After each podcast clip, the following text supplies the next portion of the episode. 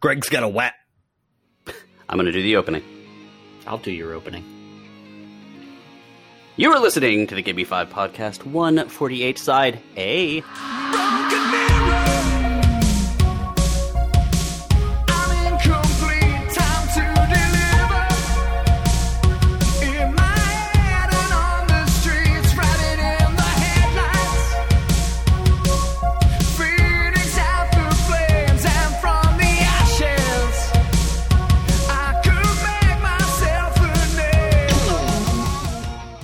the Give Me Five podcast, a semi entertaining show about very entertaining things and about Rob threatening to do things to my openings. Shh. I'm, I, I'm In- writing stuff. I'm writing stuff. Shh. I'm In your taining. Yes. This is a side A episode. That means In your tainting. we are going to talk about pop culture, current pop culture usually, entertainment news, movies, books, Florida stuff, and whatever is going on at the moment. My name is Greg Theodore Logan, and I am joined by Rob S. Preston Esquire Rock on, party dudes! and Death. Best five out of seven. nice. Uh, this week, we're going to talk about Bill and Ted Face the Music, as if you couldn't figure that out from the little title there. And Rob ventured out into the wilds of the uh, actual movie theaters and saw the New Mutants. Damn right. So he's going to talk about that. I'm intrigued. Rob is Jamaican now. Yes. What's that Jamaican? I, I guess so. And I I, will talk very briefly about a Grady Hendrix book, whom we've dis- uh, discussed ad nauseum here, I feel like, recently. And the book is Horrorstor. I want to. I cannot wait to read that. Just got to finish up what I'm reading right now. And I'm Hurry all in. Yeah, I know. We are the Give Me Grady Hendrix podcast. Rob is currently So- writing out his list. I well, I, I am, I am. I'm, I'm otherwise engaged with Greg. Congratulations! There is a. Oh. This is a review show. there will probably be spoilers. We'll try to avoid any major twists, but if we are, I said, but, but if we are talking about something you haven't seen, read, or listened to yet, you might want to use your own discretion because we're probably gonna spoil it. Yeah. So now we're going to talk uh, a little bit about some news here. Uh, if you, unless you, of course, live under a rock, you missed some of the sadder news, which is crazy to Hmm. say these days, um, that I had heard in a while. And look, we're not going to be able to to say this any better than any other uh, people that knew him. But of course, we, I am talking about the death of Chadwick Boseman, the Black Panther, uh, as well as you know uh, who else did he play? He played uh, Jackie uh, Robinson. Jackie Robinson, which actually is the I it occurred to me Jackie Robin that Jackie Robinson movie was the first movie I saw with my wife after my child was born. It was like the first time we ever got a babysitter. Um, as what James Brown, he's played a bunch of different people, but crushing. Uh, Absolutely crushing. Friday, Totally had- unexpected.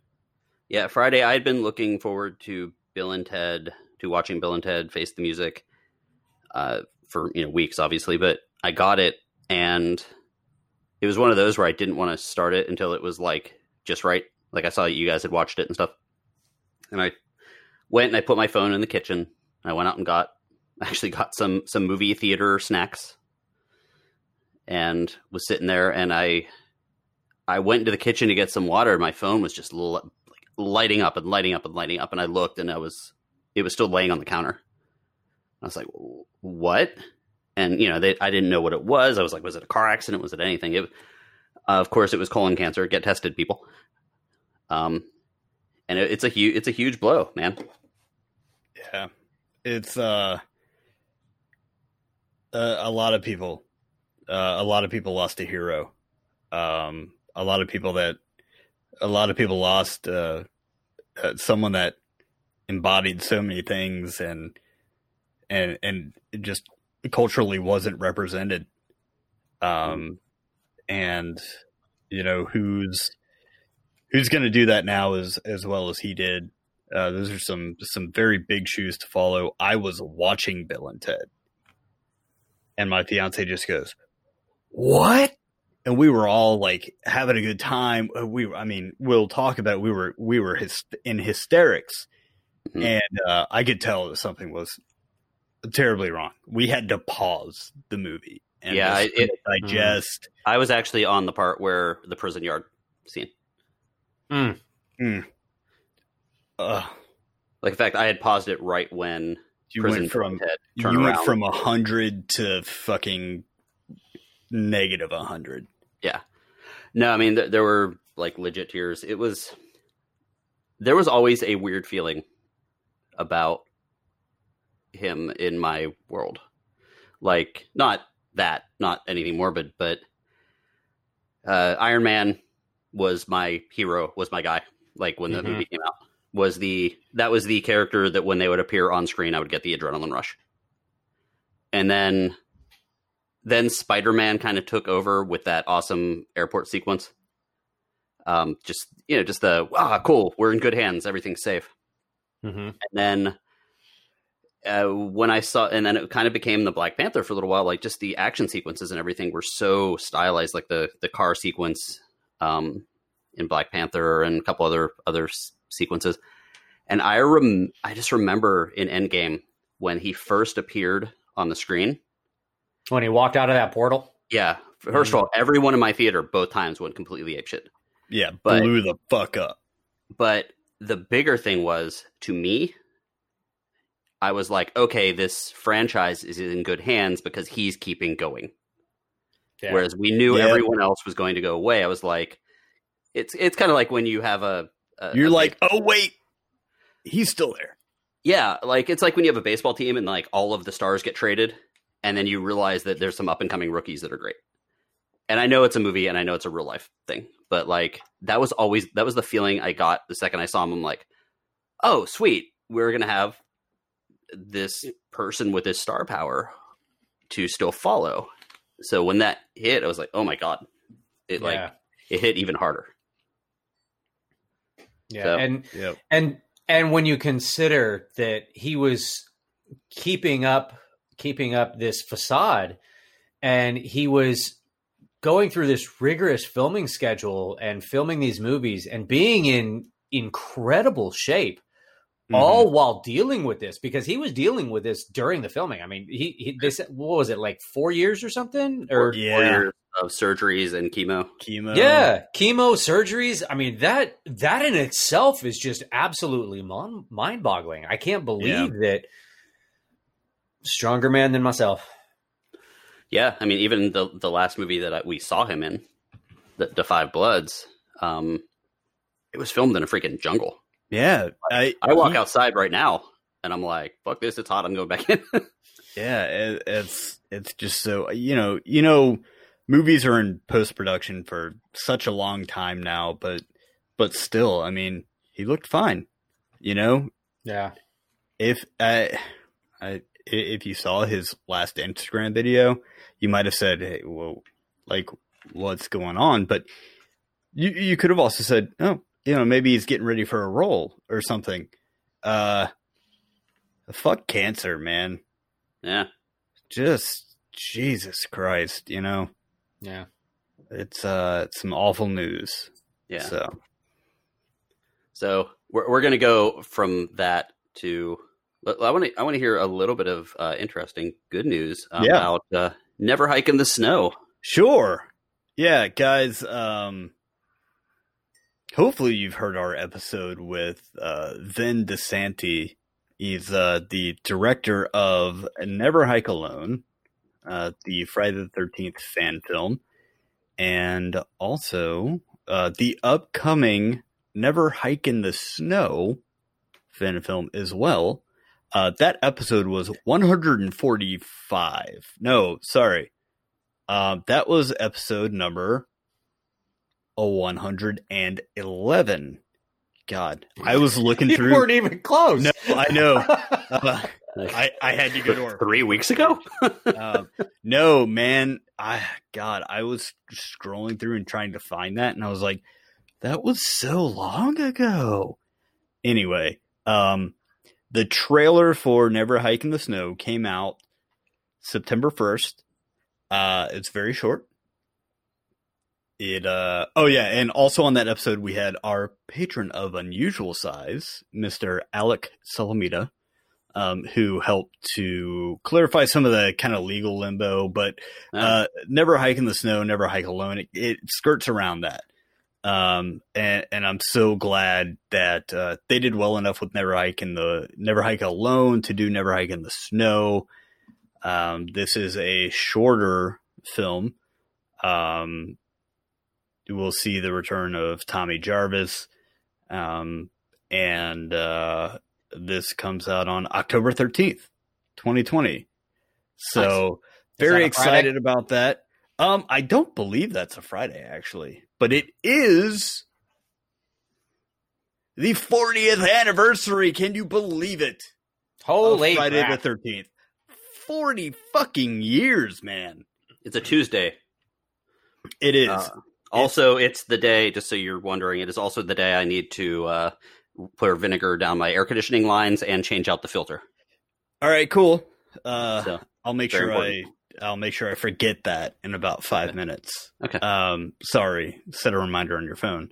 But being that it is the 40th anniversary of Friday the 13th, you might be able to catch Friday the 13th in a theater near you because theaters are now open.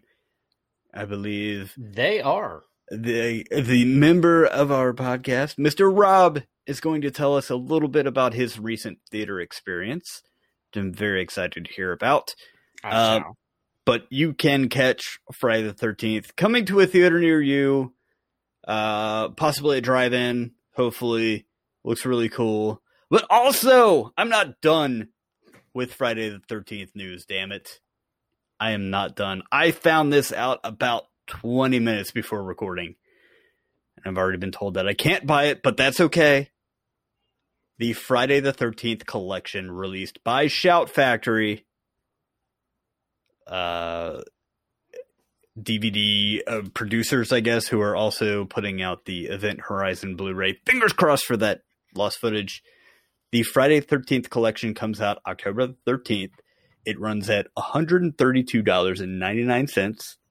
It's every officially licensed Friday the 13th film until this point. Mm. And uh, guess how many discs are included in this?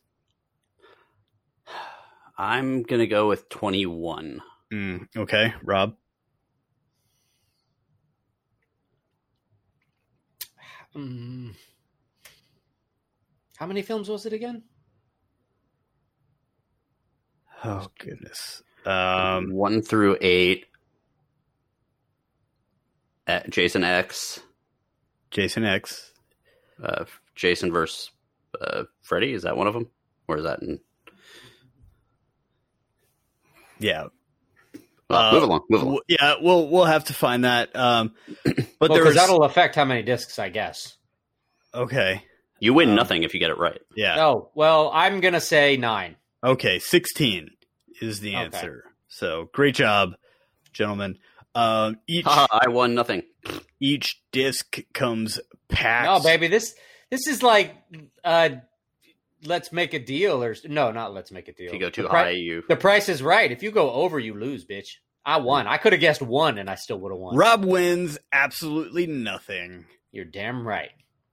Uh, but there are some very cool features on this, including um, a uh, pre-fight press conference that they did at Bally's Casino in Las Vegas for Freddy versus Jason. I guess that was a thing. Um, some documentaries. Uh, just there, it, it seems like a steal for 132 bucks. Yeah. Uh, that comes out on October 13th, a Tuesday. But we all know it's going to feel like a Friday. It's going to be a great day. Never hike in the lone. Never hike in the lone. Never hike in the snow. Never hiking alone. uh, and a whole bunch of very cool Friday the 13th stuff Nice. on October 13th. Yes. So cannot wait. Well, I got one more little bit of news from the past, although hmm not so much the I guess it's the recent past, but we watched all of Cobra Kai season 1 on our free YouTube Red channels or whatever they're calling it now. Yes, we did. And I all of us loved it. Yep. Surprisingly, it was surprisingly good. Yeah. And then when season 2 came out, none of us had access to free Oh, I watched all of season two. Oh, excellent. Good work. But I didn't get a chance because I didn't have that, that YouTube thing. So they finally, uh, back in June, announced that Cobra Kai was going to be moving to Netflix, and it did this past week. I've I'm only I'm almost through season two. Um, I just finished the house party, Rob Okay. and it is uh, interesting because the reason I'm talking about it, even though we're not really doing a review of it, is it is the number one TV series in the country right now. Mhm. I, I, all the numbers are weird, but Netflix has announced it's currently the number one. Woo! Uh, another show that Netflix took to number one, Lucifer, was you know had been canceled. Netflix picked it up, brought it to the number one spot for two seasons in a row. And that now was they're number one. probably uh, questioning their decision to end the show. Well, and there's still more to come. They did a mid-season finale, so they haven't released all of season five yet. I watched I watched season five of Lucifer. We got to the end and it's a cliffhanger. I'm Oh, like, wow. Motherfuckers. So I'm I'm still way early on Lucifer, but that was the number one show. Uh, Cobra Kai did knock it out, so it's now the number two show. Uh, No pun intended. Yeah, it's it's good, man. It's uh, Cobra Kai is great. The acting is good. Yay, Uh, us! It's always weird because Jimmy and I, based on some of who are some of our students are, and some of the other people we know, have pe- a lot of friends that work in Hollywood. Mm-hmm. and uh, one of my friends was like, you know, congratulated the people from the production company from Cobra Kai and William Zabka uh, for hitting number one. And it's always weird when they respond because they're actually friends with them. like, like, oh, thanks, man. Like, oh shit, that's actually like his real Facebook page that just responded. like, so it's always kind of a cool, which is actually why I was like, oh wow, that hit number one. So And and I did we talk about it last week? How Netflix is working on a Cobra Kai movie. uh, no, I thought they were just doing season three. They were doing season three, but I also heard that there were plans for a Cobra Kai movie as well. That'd be interesting. It's it's a nuanced show, man. I love it. No one is pure good, pure evil. It's it's very well written. But Well, but see, that's the thing is that one one of the things for me is that Johnny isn't pure evil. that's what I was saying. That's it's good. Like Oh, I thought you were Like, saying it's- one of it's them was good, one of them was pure no, evil. said, no, I said no one is pure good or pure oh, evil. good. Okay. Okay. yeah, it's got it's very nuanced. Like every character has a flaw, and Right. it's it's makes it really interesting to watch because they're not putting anyone up on a pedestal. Um, so really good uh, news and congratulations, Cobra Kai people. Our condolences to Chadwick Boseman's family, and looking forward to all of the Friday the Thirteenth stuff. Is that all of our news except for the news? Uh, that's all I've got. the news. Yeah. Uh, Florida news. We're gonna we're gonna talk a little bit about Florida. You know, there was so much de- depressing stuff that happened this week that I was looking around and it was like, you know, dude shoots someone for a mask and dude does this and Florida woman does that. I'm like, nah, no, I need some good news. And well, a hurricane showed up, which is also not good news. But when there's a hurricane, Florida man Lane Pittman rises to the occasion. Do we know who that is? It sounds like he should be the singer of the rock band. Sounds Right. like he should be on a pit crew for NASCAR. Lane Pittman. Uh, yeah, you're right. Uh, Lane Pittman is the guy that goes out and headbangs shirtless with an American flag during hurricanes. Ah, Oh boy. we've all seen that GIF. Yeah, 2016, he did it during Hurricane Matthew. They played some Slayer music. Well, probably edited it in because you wouldn't be able to hear it anyway. Of him standing in the street headbanging in a hurricane. 2018, he did it. He went to wherever Hurricane Florence was hitting and did it there. And now he had Hurricane Laura uh, hitting uh, Louisiana. And by the way, if you are in Louisiana listening and you're able to listen, hopefully everything is okay. I've heard you guys got slammed. So, anyway, this guy is not just a usual Florida man. He is doing this stuff for charity. He actually went to Louisiana. He posted footage with, uh, let's see, he was uh, rocking out to Maylene and the Sons of Disaster, where he proudly waves an American flag. He, his tweet said, Louisiana, Florida man is here for you. Laura, you raggedy she devil, get some. He tweeted with a video of him rocking out.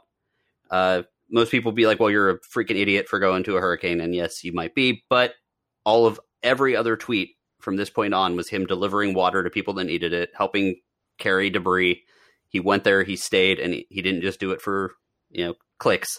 He's actually been helping um, and started a GoFundMe, uh, which you could probably find. I did not put it in because just in case it is a illegal GoFundMe, I don't want to be supporting that. But um, Lane Pittman, you are a good Florida man of the Florida day. man. Florida man, heart of gold, Yeah, brains kind of Not so much. kind of jello.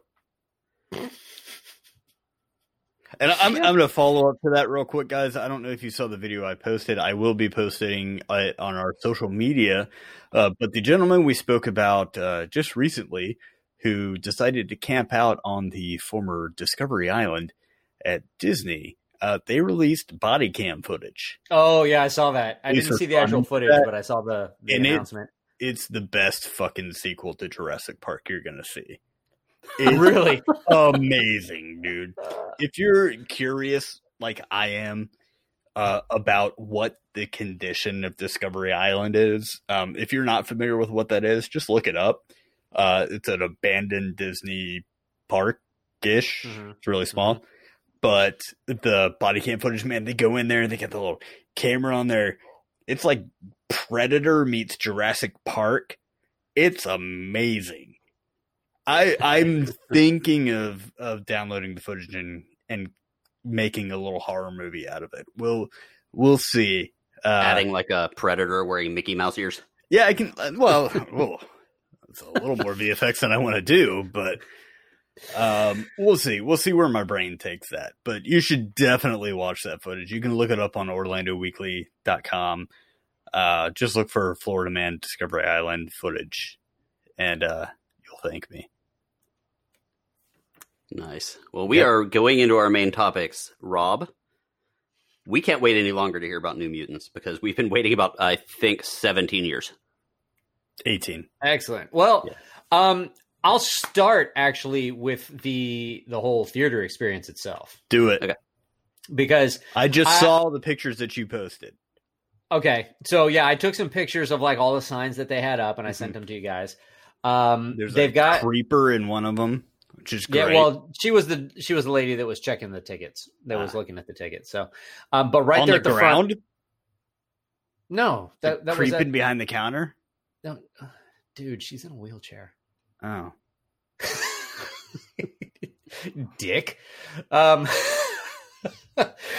so, so we oh went, no, that's sorry. That's behind the. No, it The looks like somebody looking up from the candy case. Is what it looks like.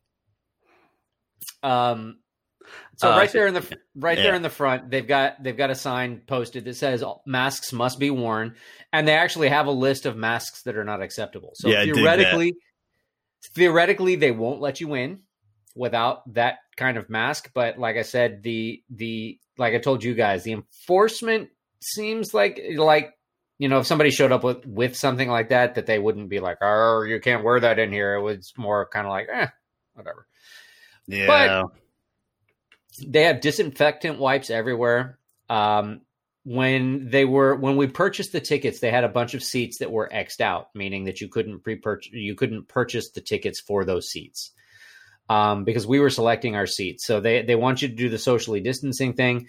Um, they've got a sign in front of at the front door of the theater, like when you walk into the actual theater itself, that says masks must be worn during the film unless you are actively eating or drinking. And they also have another sign that says if you are uncomfortable with your seat, you may either relocate to a different distant, uh, socially distant seat, or you can come to the front box office for a refund. Nice. So if you show up and you're uncomfortable, you can turn around and head right out. Now, that being said, we were we were two of six people in the entire theater. There were three couples that were there. We were one of the three couples, and there was more than enough room for all six people to be six feet or more apart. And I initially thought that the people who came in after us were going to sit directly behind us in this next row. And I'm like, are you effing kidding me? But they didn't. So I I can I would recommend going. They they they don't accept cash currently. They're not touching anything. It's all contactless payment.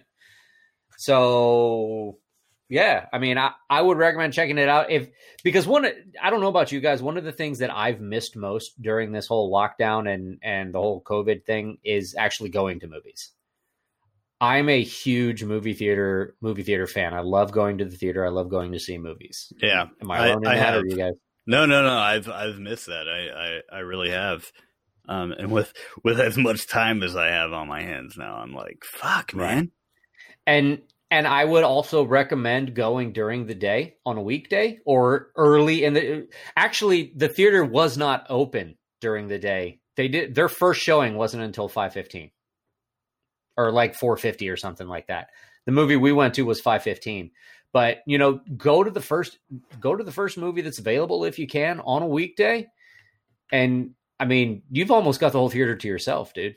Yeah, those are those are words to live by anyway, in my opinion. So I I would I can recommend it. I, I would recommend going if you're if you're okay with that kind of situation. Definitely go check it out. Don't hesitate to go sit down and and um, enjoy yourself a movie. Yeah, I'll be I'll be goddamned, man. I'm going to see the 40th anniversary of Friday the 13th. Tenet. Excellent. I'm excited about Tenet. Tenet's gotten great reviews. Now, as far as reviews, Rob, Let's talk and about I, New Mutants. I have to admit, I'm surprised that this movie has gotten such shitty reviews because I really enjoyed it. Jen really enjoyed it too. We we we both were like, "Wow, that was that actually wasn't bad." I I had hmm. fun with that. It was it was a decent movie. Um, the movie follows uh what one two three four five five teenagers sixty nine Ooh. Follows five teenagers who have just been, or not just been, but one of them is more recently. But it's they're in this facility where they're being st- um, presumably taught to control their powers, basically. And they bring new mutants whenever they whenever they arrive. They bring mutants to this facility, and they talk about you know helping them learn to control their powers before they release them. And and there's some talk about going to Xavier's school and whatnot. Um, so it's connected to the X Men universe. Um, and it kind of turns into almost like an action horror type movie. Yeah. Um, the the characters involved, Greg. I don't know if you're familiar with the characters, but the the central character is Mirage. Okay. Who I guess uh, has people see their fears or something, or makes fears real or something like that. They've changed the character uh, periodically uh, mm-hmm. in the comics. But yeah, that's not too it's far. Also, off. okay, it's also got Magik, who in the in the movie before I found out who she was, I thought she was like I guess she looks kind of like Witchblade. Uh, okay. So I was like, "Who is who is this?" I guess that her I guess her name was Magik. Yeah. Do you know um, who, and, do they talk about who she actually is, like in relation to the X Men? No. Okay, she's actually Colossus's little sister. Oh, okay, okay, yeah. They they don't really go over that at all. Um, there's some weird like like uh, I don't know, child incest. Uh, no, like some weird child um sex ring or something. I don't know if it's actually like a child sex ring or if she's actually being tormented by demons or something. Uh, she is. Uh, she has a sword that can cut open dim- like into other dimensions, and there's a there basically the demons are trying to corrupt her in the oh, comics okay. in the comics because she has this all power she has the ability to let the demons into our dimension so they're trying oh okay well that that does make a little sense although they did make it kind of seem like um, she was part of like some kind of child sex ring because people would show up to her or show up like at her bed wearing like smiley masks or whatever yeah. and she was terrified of them, and she would hide under the covers and stuff. Apparently, she can teleport also. Um, but they they also portrayed them as kind of like as as kind of like demonic. So they had like elongated elongated limbs and whatnot. But you don't know how much of that was a child's memory and how much of that was you know actually demons. Um, they also had Cannonball and Sunspot and Wolfsbane. Okay. Never And heard of Wolfsbane is- them. Wolfsbane is played by Maisie Williams from Game of Okay. Thrones. Ah, So Wolfsbane was, of course, uh, wolf. She, you know, wolf type feral creature. She was in the X. She was actually in X Force Mhm. with uh, the Rob Liefeld one. Um, Sunspot. I, I, I always forget his power. He's like super strong. and he also like his his skin like catches fire, and he can like Yeah. hurl fire bolts and stuff. Yeah. Interesting. And he was Yeah. actually in one of the movies, I guess. He was in X Men: Days of Future Past. He was in the he was in one of the future scenes, apparently. Okay. Yeah, I think he was one of like the survivors. hmm Yeah. The uh, Magik, the character, really became popular. When, if you probably remember this back in the day, the Inferno series from the X Men in like the late '80s. There was a series called Inferno. hmm Um, that was it. She was one of the main people involved in that. Okay. But anyway, go on, movie. it's they're basically being evaluated by this doctor, Doctor Reyes, and she's she's kind of trying to help teach them control and all of this stuff. But they are essentially prisoners. They're locked down until you know they're determined to not be a danger to themselves or society, so that they can then move on to you know the the school or whatever. Um, I mean, how deep do you want me to get into this? Really, you know, your enjoyment of it was it obvious that they. I know that they took a long time to bring it out because they recut it and re-edited it. Is it obvious? Uh, the recutting and re-editing, no. But after doing some research, I did find out this was supposed to be released in succession with the X Men movies, Mhm. and there, it was supposed to be a a transition into a new uh, like a new trilogy. Um, Hmm. The chances that that will happen are not all that great, but the movie was meant to set up Mister Sinister as kind of like a Thanos level villain. At least that's what I read. Okay, So, interesting. Mm-hmm. But and you, but you guys, you said you enjoyed it. I've I've, I did. I I've very heard a few much did. people say, well, the opposite, but you already mentioned that. Um, but I've I was either- intrigued. I've 'cause either I love seen- the Red Unions. I've, I've either seen it was bad, uh, not worth the hype, or whisper quiet. Oh, yeah. See, and and I didn't really hear any hype about it. I was Yeah. just I was just interested in seeing it, and I'm glad I did. I mean, I liked it. Yeah, I'm not I'm not gonna lie. The acting was good. I thought the story was the story was very believable. I mean, and then um, you know what they find out at the end. I don't want to spoil it if you guys you know want to watch it, but I'm def- I definitely want to see it. I'll have to. Um, I'll have to wait till it's yeah. available here, most likely. But yeah, I was I was actually very excited about it, and then it was postponed, and then they're like, "Well, we're going a horror route," and I was like, "I'm even more excited about it." Mm-hmm. And there was definitely some horror aspects to it, and the the the bear is amazing. The bear is really cool. Are we talking about Annihilation? No, You would like that. This freaky ass bear. Cool. Well, thank you for taking that. Uh, I'm going to say risk, but I'm doing again finger quotes because uh, I'm being sarcastic. why you do air bonies? yes, air bunnies. Speaking of, of, oh wait, you had something to talk about now, Jimmy. I do. Um, Speaking of horror, yeah. Speaking of horror, I'm going to talk about Horrorstör briefly. It's a novel by an author we've talked about. Uh, talked about uh, a couple of occasions recently. Um, we talked about um, my best friend's exorcism, the Southern Book Club's guide to slaying vampires as well.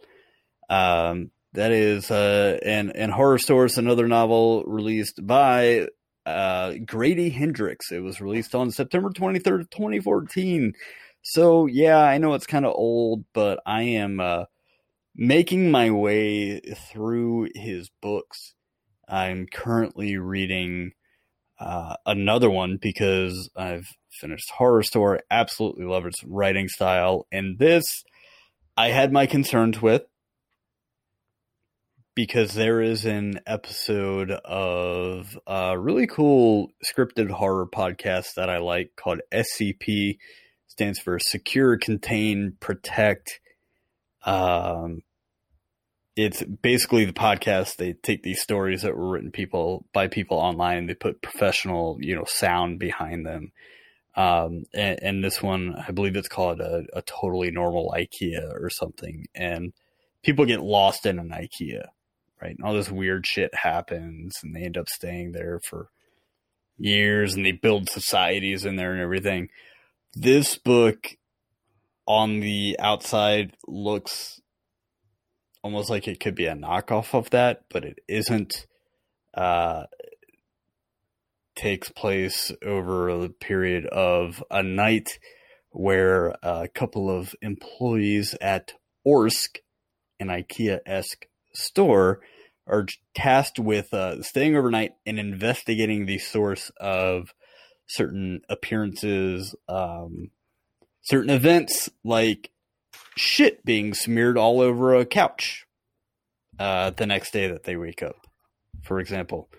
Um, like I think Rob was here. That was it. It was Rob. Yeah. So that's the end of the story. Smeared on the wall in feces. It turns Rob out isn't, this isn't scary at all, but accurate. Yeah, but accurate.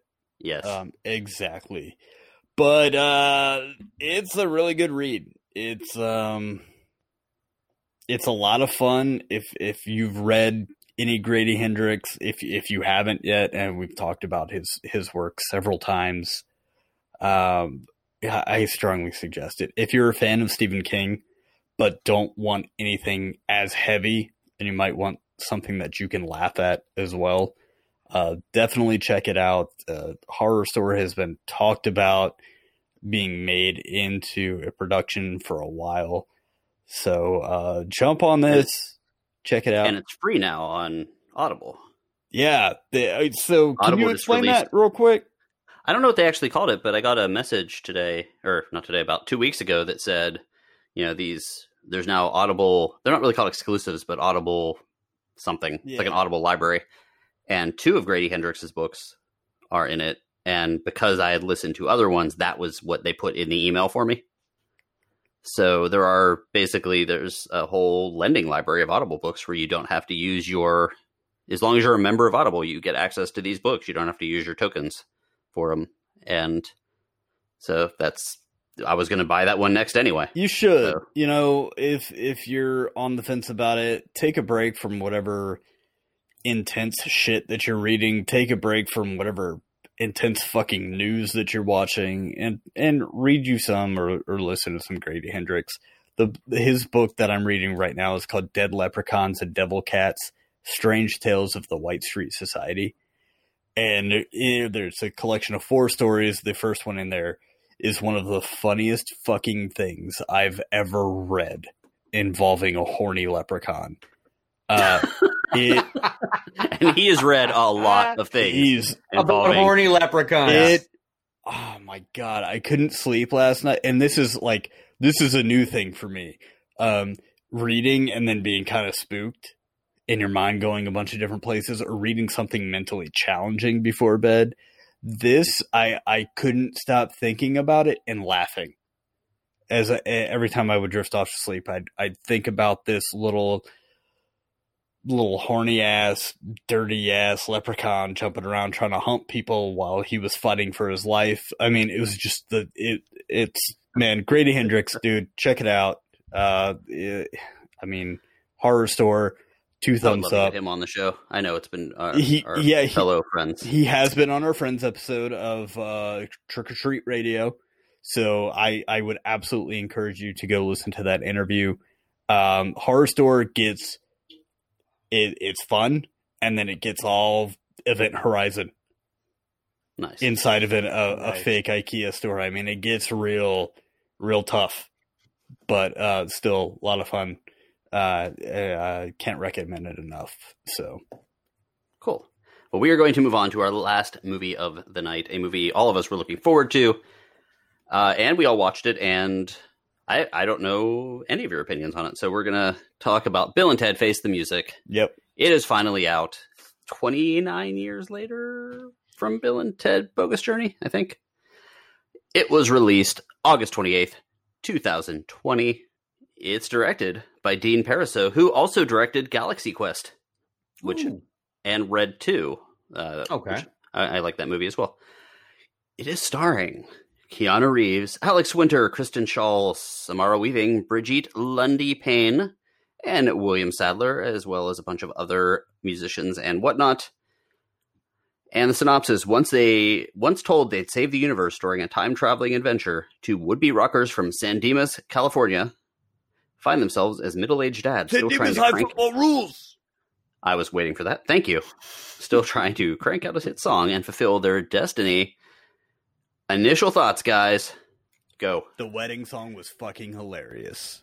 It had me. That was all I needed. It's like what? Been looking forward to it. Oh. Um, Uh, I forgot to write something down about that, but I have to. yeah, that was So we'll- that was I er- I I had watched the movie. I was watching the movie with a bunch of people who uh maybe hadn't seen Bill and Ted. Uh, Yeah, they they weren't, you know, I mean, I watched both movies the same day uh to to prepare myself, but once they started playing their their wedding song and everybody in the room lost their minds, I said, "Okay, great. This is going to be a lot of fun." So there you go. Nice. Mm, Rob. I I enjoyed it. I I did enjoy it very much. They th- they did fall in the analytical side of me did fall into the whole well, you know, this whole time travel thing. How is this actually working with this? But it, ultimately, I was able to let it go, and I just enjoyed Good. what was in fact Bill and Ted because Bill and Ted, you're not meant to pay too much attention to the rules. If you pay too Yeah. much attention to the rules, you're just going to be like, what the fuck? I was no, actually going to add a portion to our stuff to cover called let, Let's Let Rob Ruin Bill and Ted for Us. and, and it's it's entirely possible. I mean, I'm I, I I definitely thought about it, but I'm I eventually I was just like, you know what? It's Bill and Ted. Let it go. I was like, all right. I like can- if you if you ruin the first Bill and Ted movie, the part with the keys behind the sign, like no, just no. We'll get to that next episode. Yeah. No, but the but the one in the second movie was I was like, "What? No, that's not how it works." Okay. Whatever. Um but yeah, the the movie was really enjoyable. I the ending was kind of telegraphed. You kind of knew, you know, who was responsible for the song that united the world before, you know, before you got there. Um the I really enjoyed them meeting their their other selves, like in all the uh, progressive, uh, the progressively later realities. How they ended up being convicts, they ended Mhm. up being like, um, uh, just Yeah. bar bar performers or whatever. like a crappy bar that looked like it was in the base of like a I don't even know what that place was supposed It to be. was a like retirement hotel. community. Oh, it was in a hotel. Yeah. and then and then the fake English accents that they put on at Dave Grohl's house. I was like, what? Rob has been on fire with the rock references, by the way, between knowing Dave Grohl and being the person that that reminded me that they were playing a Metallica concert on the radio the other day. Yes. I've, I've been. Did you go listen to it? By the way. I already bought it. I. I oh, own- okay. I had it. It had actually shown up that afternoon with the blue because I buy the Blu-ray of the concert with the came, comes with the DVD. So I actually listened to the first song and it actually sounded really cool playing it with the symphony orchestra. the oh, it's uh well they usually The opened opening. up to Ecstasy of the Gold, and then they go into other stuff. But yeah, it was really cool. But anyway, uh, my thoughts. It was really good to have Bill and Ted back, especially now Oh, the yes, the kind of innocence. Uh, although it's weird because for some people, it literally has been 29 years since they've seen anything Bill and Ted other than maybe a commercial or a cartoon or something. Uh, for anyone that's lived in Orlando, they've pro- it's only probably been a few years because we've had Bill and we had Bill and Ted for quite some time at Halloween Horror Nights. Mm-hmm. And Uh, I'm still pissed that it's not there. Yeah. And it's like so it's not as jarring to hear the the surf speak and the California speak after all these years. Um but it was it's just fun and it's lighthearted and it's good natured and um, I guess that's really kind of where I want to start. What did what did you think of like the overall tone of it? Like, did it did it match up with the previous movies to you? Uh, this one for me matched up more with the first one, uh, which which is which a is- blessing because the second one was kind of shit. it was not great. You know, we'll we'll get to that. We'll we'll we'll talk about Mhm. that. Uh, some more. I, I guess maybe I do take that for granted that we're we're just kind of Bill and Ted's always there. Uh, Mhm. I, I know you know we we all probably quote it all the time. Um, yeah, I dug it. It, it was lighthearted. It was fun, and it was uh, it was just what my soul needed uh, during these unprecedented times. Yeah, I, th- I thought so too. I've always liked, to some extent, when Hollywood does the the metalhead as kind of a lovable dumbass, but also not super dumb. Like, Well, they listen to good music. yeah, So like even bad. like you know Wayne, like Wayne and Garth are actually fairly smart, like it, it in their own way, and I kind of like yeah, just not that. in like a lot of the places that society says we should be smart. in. Yeah, but it's like you know that Bill and Ted aren't going around like getting beaten up by jocks because they're metalheads or any of that kind of stuff. It's they're yeah, there's the you know historically the principal that's after them, or in this case they got older and they they Life's haven't after really had a, them. The responsibilities are after them. yeah, which hurts a little. Yeah. And that and that weird robot. Yeah, which, which it was very strange. But had I not watched the first two, it Oh, it would have been a little more jarring. Yeah, Dennis. Now, the this movie took a lot to get made, and that was you know just one of the things. Like there was, I think we've even reported on this show multiple times. Like, hey, it's going to get made, and then no, it isn't. Yeah, it is. Yeah. Oh, it's getting made. Oh no, yeah, it's and not. finally, you know, finally they found the script. They got the people, um, and made a. And the script was right. It was funny. It was good. Um, and they got a lot of the people involved that did the first one and second one for that matter. Mhm. So, I think one of the little things I thought was interesting is like just seeing Keanu Reeves and Alex Winter back in those roles this many years later. Uh, you're breathing. So what? Did, what did you? Uh, I I just thought of something. I was going to ask if you caught it. The uh, the the little nod in the third one to the reference in the second one when when Missy when Missy married or when Missy left Bill's dad, married Ted's dad. At one point in the movie, Bill looks at Ted and goes, "What's going to happen next? Is she going to marry you, dude?" And and it ended up not, in fact, being Ted, but his younger brother Deacon. Yep. Which is yeah. So Jimmy talked Yeah. about this part. Let's let's talk about this real quick. The the opening song or the wedding song that Bill and Ted are playing. It's like this mouth music, and I have a history with this. I have a very weird history with this. I believe it's called throat singing. Greg. It's, Yeah, it's called Greg, damn. Tuvan, Tuvan throat singing or Tuvan mouth music. That is one of it. It is from a a very small country called Tuva, and one of my very weird friends in high school, back before the internet even, had seen a little thing about Tuva and actually donated money to the uh, Tuvan throat music uh, pr- preservation fund. You had like literally had to send a letter off. So I had an album of Tuvan throat music on one of those like acetates, like you know when they would like give out a an album at like McDonald's. It was like the floppy thing. Uh huh. So I actually had an album of it, and it's like a real thing. Um, I don't know the history of Tuva. It's like somewhere near Russia, so it might have been taken over long ago. But it's it does this special type of music, and there's other Mhm. countries that do it too. But when he started doing it, I was like, "Holy shit!" Yeah. th- Because I had only heard it, never seen anyone do it. yeah. There's this badass Mongolian death metal band called, uh, sorry, uh, they're just, well, they're metal, um, folk metal, uh, whatever you, you want to call it. They're called The Who, the H U. Uh, you should look them Not up. the WHO. Right, correct. No, that's a different band. Uh, but they do the the throat singing, and it's it's fucking rad. It is. It's in Siberia or around Siberia. That's Your why no one. Siberia. She is not.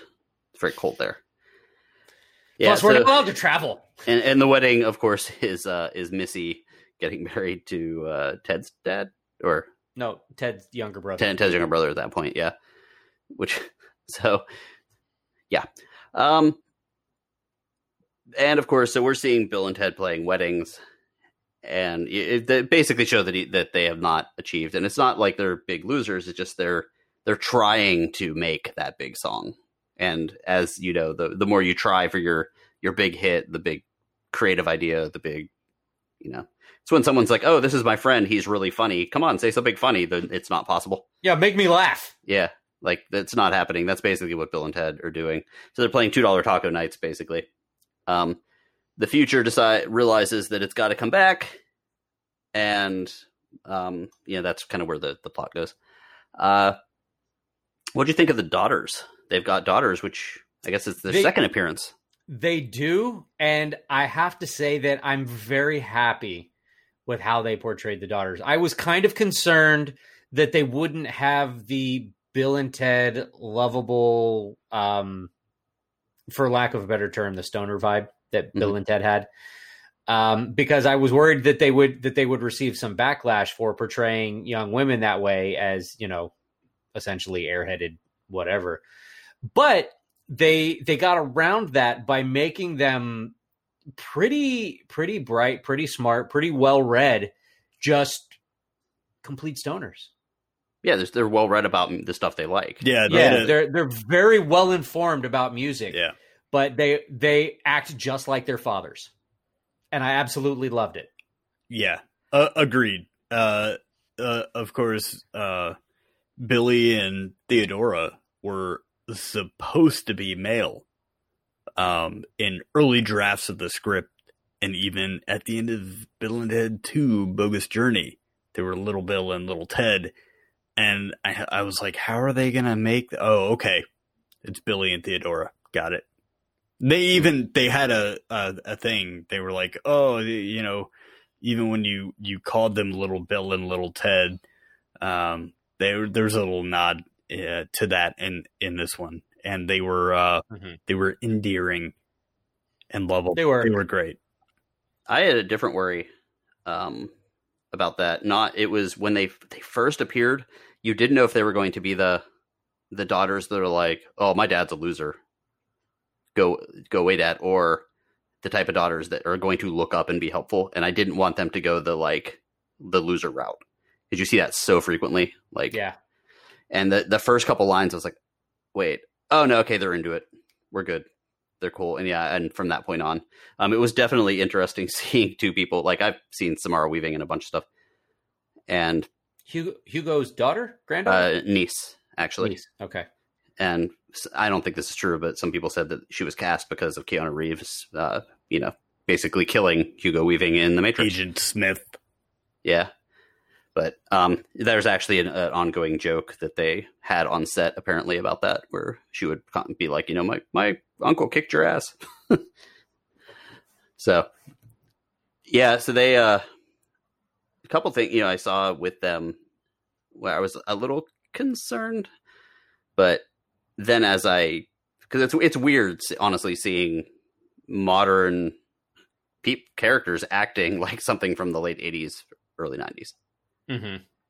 um, so it was like it took me a second to get into it but uh, neither of the actors samara weaving or uh, brigette lundy paine had ever seen the previous films at all really. yeah uh, so they of course had to do that and uh, brigette lundy paine uh, basically said that they kind of studied for like watching them all the time.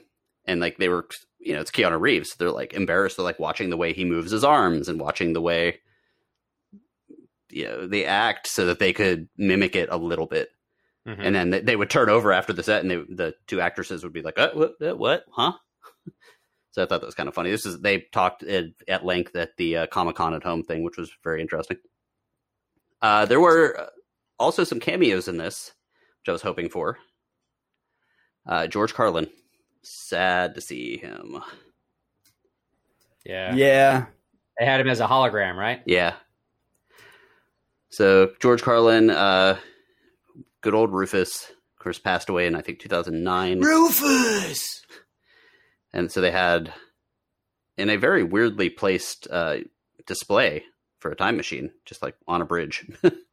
but yeah, where anybody just like walks past it and Yeah. hops in and I mean, it's because it w- apparently was still functional. yeah, I guess it's where they came in, and it's just kind of the greeting. Like it, it reminded me very much of Mass Effect when you get to a new city and they have these like holograms that show up, and they're like, "Hi, I'm Davy. Like, ask me about this." Like that's just kind of what you know. I I thought it was I thought it was cool. Uh, Yeah. and, and that was probably oh, I love seeing kind of all over. Yeah, Uh, Kelly Carlin was in it. That's George Carlin's actual daughter. She was, I think, in the the future city as like a fan.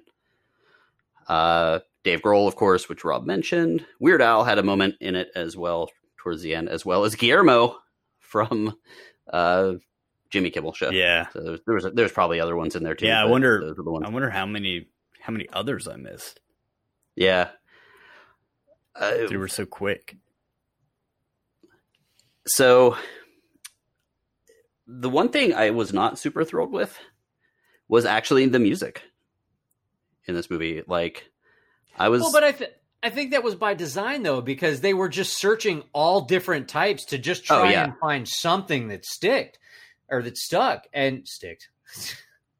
they were trying to find something that stuck, and they were just throwing whatever they could at the wall, you know. And uh, I, I, I think that was I think that was intentional. yeah, no, it was definitely some experimental stuff, which was fine, completely cool. Um, I did like the sequence with uh, the when they were getting the band together. Those sequences with uh, you know Louis Armstrong, yeah, th- those were all really good. Um, I, I don't know. I was I was hoping for something different for the big song. Um, it's uh, it didn't ruin the movie for me by any stretch, but you know, like the this the second Bill and Ted's Bogus Journey, the best thing about that that movie by far is the soundtrack. Like that was one of those that when you had to carry around the little booklet of CDs, uh, that was one of the CDs that never left the booklet for me because I love that the Faith No More song and a couple other songs on there. Um, so like I was very interested to see what they would do with this, and it Mhm. was it didn't quite hit the get the adrenaline pumping like some of the other stuff. Like even the the first movie with the the Mozart on the keyboards guitar solo thing when they're running around the mall. Mhm. Like like even that was like yeah back in the day. Yeah. Um, so Now, let me ask you this though: Did you like the song that they played at the end that united the world, basically? not really. I didn't either. Well, that's because you're a bitch, but Nah, I just did, Well- I didn't it didn't gel for me. no, it it seemed very forced. yeah, and even I I was a little peeved at, you know, they they recruited Kid Cudi and he said like three things. And I was like where'd he go? You know, I, it was a And they, weird and they brought him in as a joke, like to be a physicist instead of a rapper, which is fine. It's- uh, know who he is. he's a fairly big name rapper. yeah, I don't know. He's great, but it was just like, well, why? Why is he? Why? Like, give him more time. I I don't know. I I thought their their choices of musicians through history um was really cool. I I Hmm. love the interaction with like Jimi Hendrix and um and, Louis and Armstrong. Louis Armstrong. That was that was great. But um, He was kind of creeping me out with that smile, though. I mean, Yeah. he he did that. I, I think the actor who who played him nailed it. And I'm like, okay, uh, let's see a Jimi Hendrix biopic. Let's see a, a Louis Armstrong biopic. Like, let's go. You know, grab those guys, pull them out of it, and and make it happen. Uh, I love seeing that. That was that was awesome. Not a huge fan of the of the music either. I I would have loved to see some some more aged rock stars in there. Uh, It would have been funny if they finally got uh, Eddie Van Halen because of all the references from the early yeah, movie. it would have been great. He's he's had a lot of a lot of health issues uh, Oh, the yeah. past few years. So, um, but yeah, there were some very obvious uh, nods to uh what was it almost like Robert Plant and Mick Mars is what I got out of um they're kind of pretending to be they were like, Oh, in the future you guys are like millionaires. You wrote the song that saved the world and it turned out they were just Yeah. pretending. But I love when Alex Winter he he like plays with his hair, which is like, ah, oh man, I lost it. That part was Yeah, great. uh, one of my favorite parts of the movie. uh, any- anything with with Dave Grohl. Um, the they of course just you know to kind of close this out here. They do uh, they do get to see Death again, which they because they have to go to hell, and it was it was Not the great band. seeing William Sadler. Yeah, not the band Death. They uh, they, it was great seeing William Sadler as Death again. I didn't in Bill and Ted's Bogus Journey. I thought that people liked that Death character joke more than I did back then, and then over time that whole thing grew on me for some reason like th- they melvund me like that whole thing Mhm. but that kind of grew on me as like some you know certain rep- repetitive jokes will do but it was just cool seeing that character again just kind of those those tie-ins and seeing some That's of that five stuff. out of nine. yeah like that kind of stuff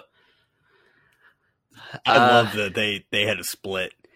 Um, you see that at the end of uh, Bogus Journey with the like the newspaper headlines where death accused of like lip syncing and stuff like that, and they just they brought the that solo album they they went full circle with that, and he was just forgot kind of like um this this uh insecure bass savant, and it it Dude, you're taking 45 minute bass solo. yeah um and they it, it really took uh the the daughters to bring death back into the fold uh Mhm. that whole interaction was just gold um Mhm. so yeah it, it was Did you notice that they were opening and closing that door even though there was no walls? Oh no i didn't I- realize that actually well i thought it was glass I I did not think because I I think at one point somebody walked through it. Mm. I, I but it, Or it to his, his little room with all like the stuff like on Yeah. the shelves and stuff uh, Y- Yeah, there there was nothing there. It, they just kept opening and closing the door, and they just kept standing in front of the door like there was a wall. And I'm like, what is going on there? and it's like But- have you ever been to so hell rob realistic I have well, yes, I, one could argue that every Wednesday night is hell. Agreed. wow I was gonna. I thought you were gonna say uh, nursing school. Yo. We got a fart I muted it. I thought I muted it. two in a row After that was not me. They're not me. That time, yeah. Before that gets, before that ruins and destroys the entire show. Uh, Alex Winter hadn't acted in a while, so when he came back to act in this, he actually took acting lessons, and uh, he'd been working on producing his own stuff. Oh, um, wow. So it's kind of it Didn't was very that. cool seeing him again. Oh, he's he's a big time producer of various things, so he he had to do that. But I just thought that was kind of cool. Uh, just because we didn't talk about it, the princesses are back, but they're played for the third time in a row by completely different actresses. Uh, one of them, uh, Jayma Mays, of uh, what is it? Scary movie? Was it Scary Movie? Right? I think she was in that as the the innocent virgin. Is it really completely different? Because I thought they got the same ones. No, it's been different all three times. It's uh, in Excellent Adventure. It was Kimberly LaBelle and Diane Franklin. Bogus Journey. It was Sarah Trigger and Annette Azcuy. And now Jayma Mays and Erinn Hayes. Which I kind of like the the the shtick. I think I'm cool with that. Missy's the same person. Mm-hmm. Uh, Missy was when she was playing like what I guess she had to be in her early 20s in the first movie. She was actually 30. If she was not, She was 30 in the first movie. yeah, That's why she. That's why she looks so much older than Deacon.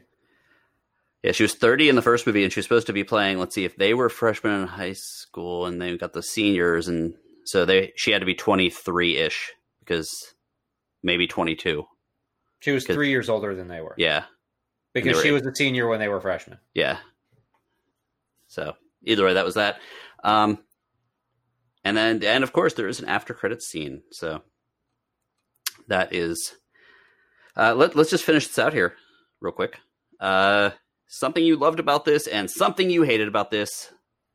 Well, Go. wait, remind remind me what the after credit scene was. I'm not even sure I saw it. Uh, jamming out in the retirement home. Mm, Oh, yeah, okay, I did. Yes, was so okay. sweet. Yeah, I liked it. I was so I was so scared because of I didn't want him to. I thought there was going to be a, a gag where he clutches his chest and falls over dead. And was having just seen the news thirty minutes before, I was like, I don't want to see that. Yeah, uh, the thing I loved about this movie was just the overall tone, uh, the the kind of sweetness, um, and and just the the good the good vibes, um, that that that we need right now. Uh, the thing I hated about the film was the news that broke while I was watching it. It was the Yeah. the passing of Mister Chadwick Boseman. Um, film related. I don't know. If I got to be particular, I could have used some some more music for some from aging rock stars. I guess that that yeah, I would have liked to have, have heard some of that. Uh, But overall, yeah, loved it. I, I would agree. Uh, the thing that I loved about the movie is is essentially, as Jimmy said, the overall tone. I like that the the negative Nancy's, so to speak, were actually Bill and Ted themselves in this movie, and everyone else was trying to bring them up. So it, it, it was very it was a very positive movie in that respect. Um, I, I that it was a very positive message. The everybody was very supportive of Bill and Ted, and you know even even our heroes get down sometimes, and sometimes need a little helping hand, and that's kind of where the the story went. Tri- uh, pretty much a, a triple on the love. Just loved the f- loved having it back. Loved the overall the sweetness and the the tone, and just a fun thing to watch. And again, hated strong word, but would have liked different. Would have liked more music that I, I don't know if it's recognized, but more more rock Mhm. stuff like that. But that takes us to the end, guys. Monday. Monday, kinda hint- Monday, Monday. We have hinted at it throughout this. We are going to talk about Bill and Ted's Excellent Adventure and Bill and Ted's Bogus Journey a little more in depth. And of course, our Give Me Five question of the week. Be there on Monday for that. Go ahead, Jim. That's going to be it for this episode. Guys, if you want to get in touch with us, you can uh, follow us on social media. Our Instagram and Twitter handles are Give Me Five Pod. If you want to find us on Facebook, you can search for Give Me Five Podcast. Uh, you can also email us directly at give me five podcast at gmail.com check out our website, giveme5podcast.com, where you can uh, check out previous episodes of the show. You can find a link to our store so you can buy some really cool Give Me Five stuff if you would like to. However, if that's not working for you on your mobile device through the website, you can check that out at giveme5podcast.threadless.com. Boom. And if you could, guys, leave us a review. We'd really appreciate that. Uh, not because we like hearing how great we are, but because it helps us uh, rise above some of the other pop culture podcasts that are out there. Gets us out to more people. And thanks for listening. Good morning, good afternoon, and party on, dudes.